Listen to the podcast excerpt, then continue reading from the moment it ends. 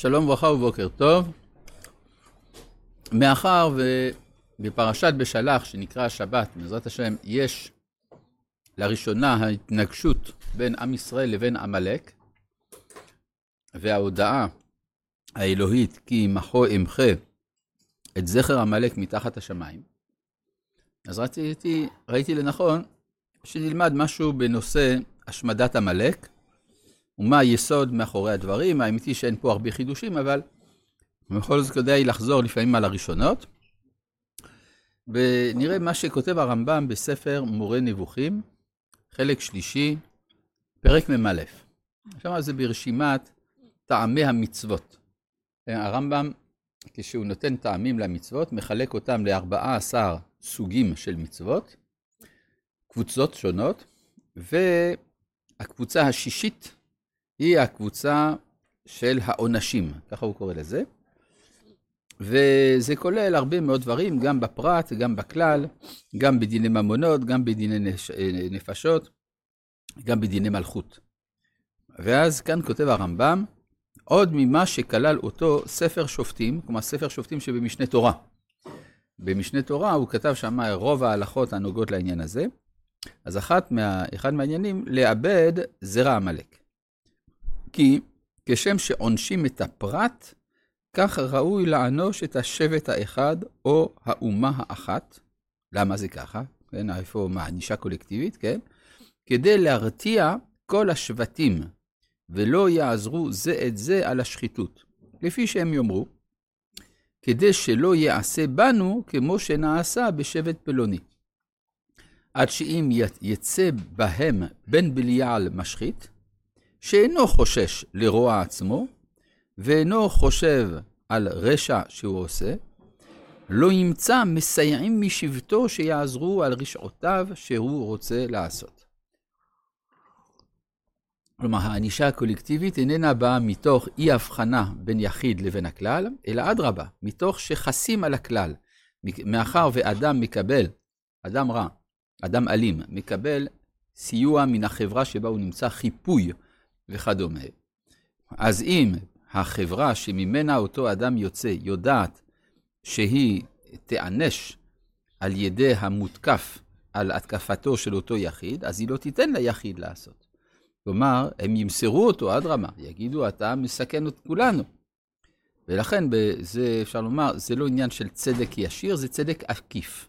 צדק עקיף כדי שלא ירבה הרשע בעולם. יוצא לפי זה, לפי דברי הרמב"ם, שהשמדת עמלק עניינה בעצם למנוע, אה, אה, כדי אה, בעצם לה, להביא למחשבה אצל אחרים, שאם הם יתנהגו כעמלק, גם כלפיהם יתנהגו כעמלק. כלומר, אף על פי שאין לנו חובה הלכתית להשמיד אומה אחרת, אלא את עמלק בלבד, אבל בכל זאת, זה, אה, זה, מעין זה יכול להיות לדורות. לפי זה גם מובן מדוע הרמב"ם במשנה תורה כותב שמצוות החרטת עמלק היא מצווה על המלך. כלומר, זה לא כמו שכתב בעל ספר החינוך, מצווה על היחיד, כלפי יחיד, אלא אומה על אומה. ולכן גם ההלכה אומרת מפורש, שגם לעמלק, לפי הרמב"ם, אין יוצאים למלחמה נגדו, אלא אם כן קראו לו לשלום תחילה. כלומר, אם עמלק משלים, אז הוא לא, אה, לא מקיימים איתו את המצווה של החרטתו, לא מחריטים אותו, וזה, כל זה בגלל שפה מדובר בשיקול גיאופוליטי, לא בשיקול פרטי. אולף, מה?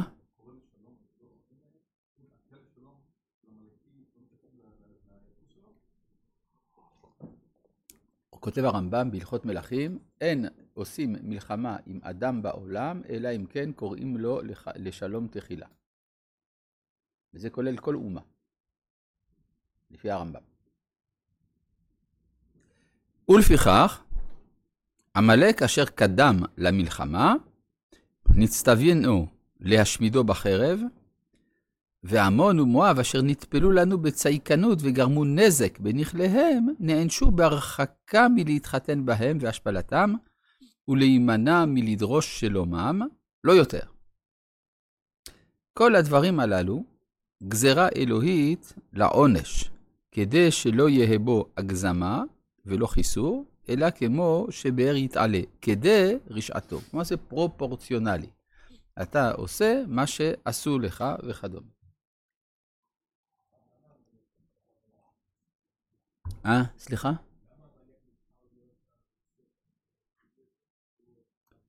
כי הוא זקף, כן, זאת אומרת, אם, אם, לא, אם אתה לא תוקף את עמלק בחזרה, אז אחרים ילמדו ממנו, יקבלו השראה. אז כדי שלא יקרה שעוד מישהו יגיד, או, oh, זה רעיון, אפשר לתקוף את עם ישראל, אז משמידים את, את הראשון. מה? קירר את הקדרה, כן? את, ה, את האמבט. את האמבט, כן. טוב. נו.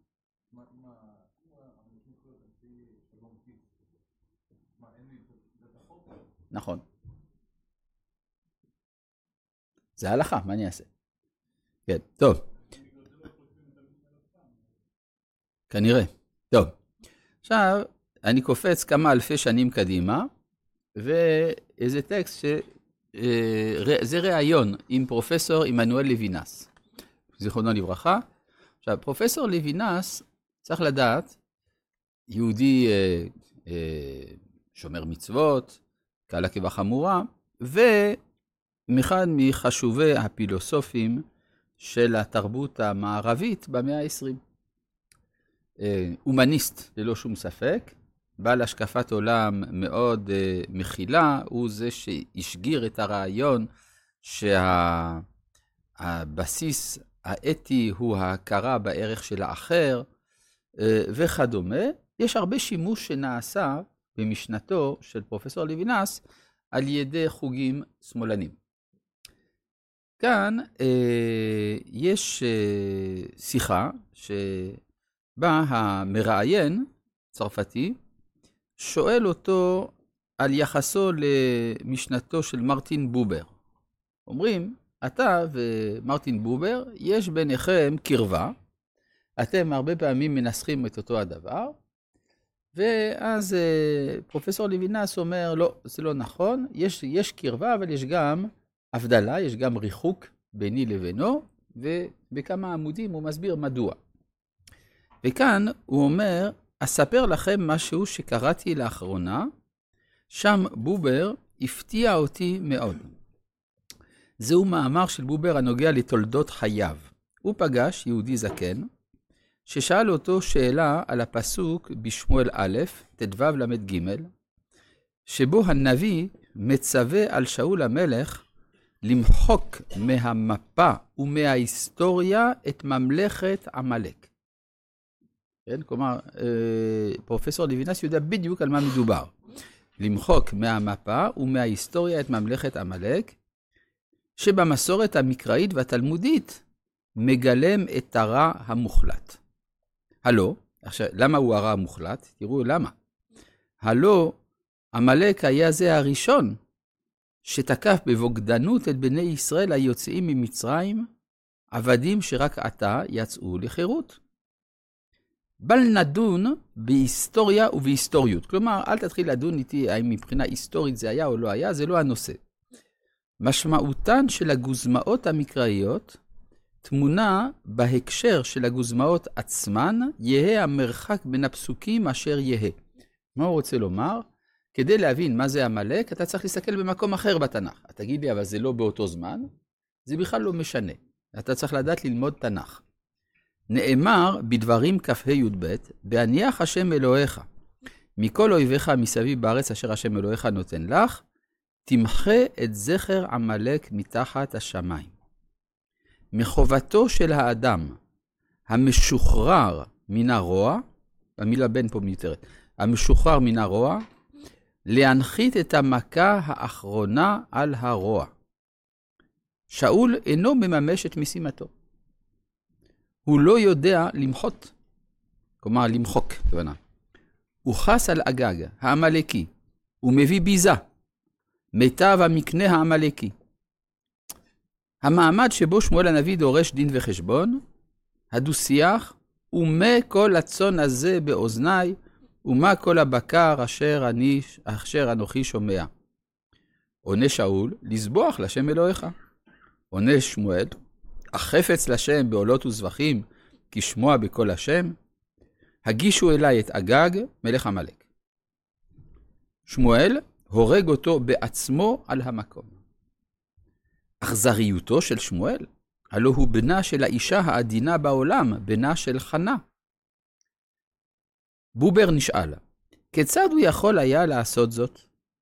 תשובתו של בובר, הנביא לא הבין מה השם ציווה לו. בובר חשב כנראה, עכשיו תראו, הביקורת פה היא מעניינת מאוד על מה היא מבוססת. בובר חשב כנראה שמצפונו מיידע אותו טוב יותר מהספרים מהו רצון השם. כלומר, הספר אומר שהם רעים, ואתה אומר שהוא לא הבין? מדוע לא קרא בשמואל א' ט"ו ל"ג לדבר הנביא, כאשר שקלה נשים חרבך, כן תשקל מנשים אמך? אגב, יש לציין שכאשר אה, אה, דנו את, אה, את אה, אייכמן, יימח שמו, דנו אותו למוות, אז הוא שלח מכתב עם בקשת חנינה לנשיא בן צבי. וכן, ואז על המכתב, הנשיא כתב, כאשר שקלה נשים חרבך, כן תשקל מנשים אמך. מעניין, כלומר, נשיא שידע פסוקים. טוב, השם. טוב. לא תמיד אני מסכים עם בובר, כפי שאמרתי לך. אני ממשיך לחשוב שללא תשומת לב קיצונית לנאמר בספר הספרים, לא ניתן להקשיב למצפון. מאוד מעניין. כלומר, אתה, אל תסמוך על המצפון שלך, יש עוד מקורות נוספים למצפון. כאן בובר לא חשב על אושוויץ. כן? כלומר, יש פה אמירה, אשר, עכשיו, למה זה חשוב להבין את זה? בגלל שהמוסריות אה, ודאי היא היסוד של אה, תורת ישראל, לא שום ספק. ולפעמים המוסריות דורשת קיצוניות. עכשיו, אה, לכן זה מאוד חשוב, כאשר מדובר בעמידה מול הרוע, לא להתבלבל. וזה בעצם מה שהתורה אומרת, זכור את אשר עשה לך עמלק, כי אתה עלול לשכוח. בגלל שהדבר הוא חריג במיוחד, ודבר חריג איננו נמצא ברצף הקבוע של התודעה שלנו, ולכן התורה מזכירה את הדבר מדור דור. אה, אני לא יודע אם הדברים האלה יהיו אי פעם אקטואליים, כן? אבל אה, כדאי לפחות אה, דרוש וקבל שכר, נכון? רבי חנניה בן הקשיא אומר, רצה הקדוש ברוך הוא לזכות את ישראל. לפרח ירבה להם תורה ומצוות, שנאמר, אדוני חפץ, סימן צדקו, יגיד תורה וידיר.